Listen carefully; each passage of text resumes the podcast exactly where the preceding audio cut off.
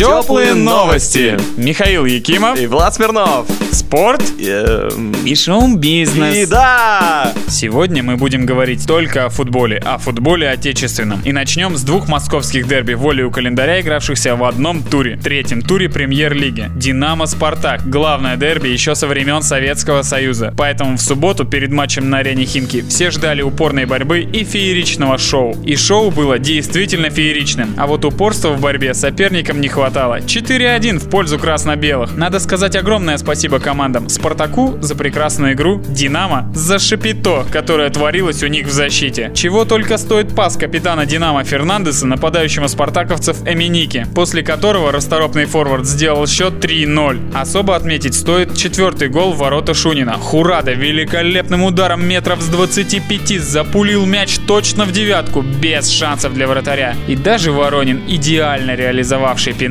на 80-й минуте, вряд ли смог поднять настроение болельщикам Динамо.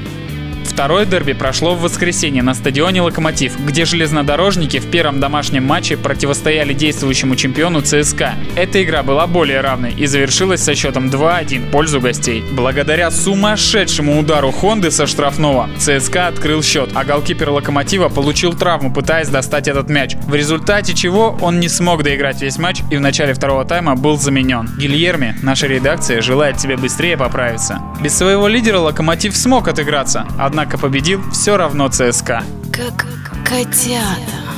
Главной звездой выходных стал нападающий Ростова Артем Дзюба, сделавший хэт-трик в матче с Томью. Руководители «Спартака», без сожаления отдавшие парня в аренду, наверное, даже не подозревали, что он установит новый рекорд. Шесть мячей за три первых тура в чемпионате России не забивал еще никто. Артем создал себе неплохой задел в сборе за звание лучшего бомбардира в этом сезоне. А матч в Томске так и закончился победой Ростова 3-0.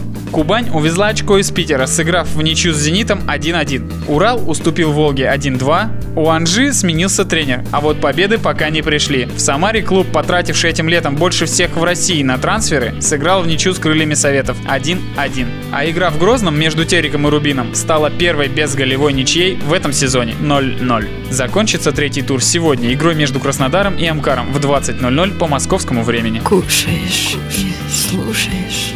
Вчера в рамках пятого тура первенства ФНЛ в Новосибирске на стадионе «Спартак» играл «Спартак» из Нальчика. Играл он против местной Сибири, которая в этом сезоне выиграла оба домашних матча и в третьем отдавать очки не собиралась. Однако для победы немного не хватило сил. 0-0. Для Сибири это первая ничья в сезоне 2013-2014. По словам вратаря новосибирцев Ильи Трунина, его команда была более достойна победы. У нас было больше моментов, чем у гостей. У меня практически не было работы. А на вопрос, доволен ли он ничьей, Илья ответил, что недоволен, и все настраивались только на победу. Редакция теплых новостей желает Сибири победить 2 августа в Красноярске и порадовать Илью Трунина. Играйте в футбол, любите футбол, болейте за любимые клубы.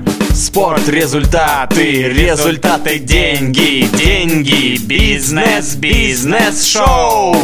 Певица Аврил Лавин снимает новый клип на песню «Рок-н-ролл», которая станет вторым синглом с пятого альбома канатки. Певица предстанет в нем в образе воительницы, сражающейся с фантастическими монстрами на фоне пустынного футуристического пейзажа. На фотографиях со съемок в Калифорнии видно, что Аврил щеголяет в каске, супербрутальных ботфортах, рваных штанах и защитного цвета футболки. Амуниции для певицы тоже не пожалели. Несколько видов шлемов, защитные очки, защита на плечи, полуперчатки, разгрузочный пояс, пулеметная лента через плечо и даже маленькая ручная граната. Особенно порадовали золотые наручники, но они не идут ни в какое сравнение с главным оружием певицы – гитарой, превращенной во внушительного вида циркулярную пилу. Также папарацци засняли монстра, которому противостоит снаряженная принцесса рок-н-ролла. Это полумедведь, полуакула. С нетерпением ждем, во что же кудесники камеры и монтажа превратят такой многообещающий милитари материал. Тепло и хорошо.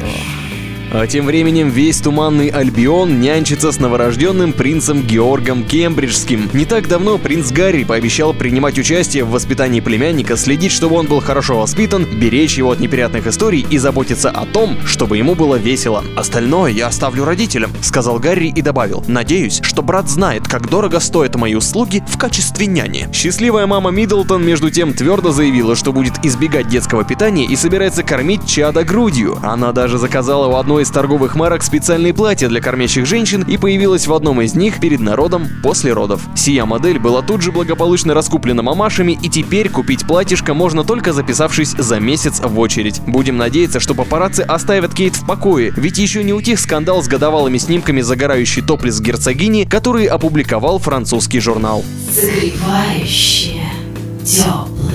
А в Новосибирске уже месяц функционирует первый магазин комиксов и сувениров с супергероями. Все мы видели, как в американских кинокартинах особо застенчивые персонажи практически живут в магазине полном журналов с яркими картинками вымышленных персонажей. Теперь и жители нашего города смогут примерить такой образ и посетить маленькую лавку площадью 5 квадратных метров. Администраторы рассказали местной прессе, что большую часть ассортимента составляют комиксы издательств Marvel и DC Comics. Также представлены работы Фрэнка Миллера, Нила Геймана и артбуки по фильмам о супергероях. Располагается новый магазин на втором этаже книжного магазина Плиний Старший.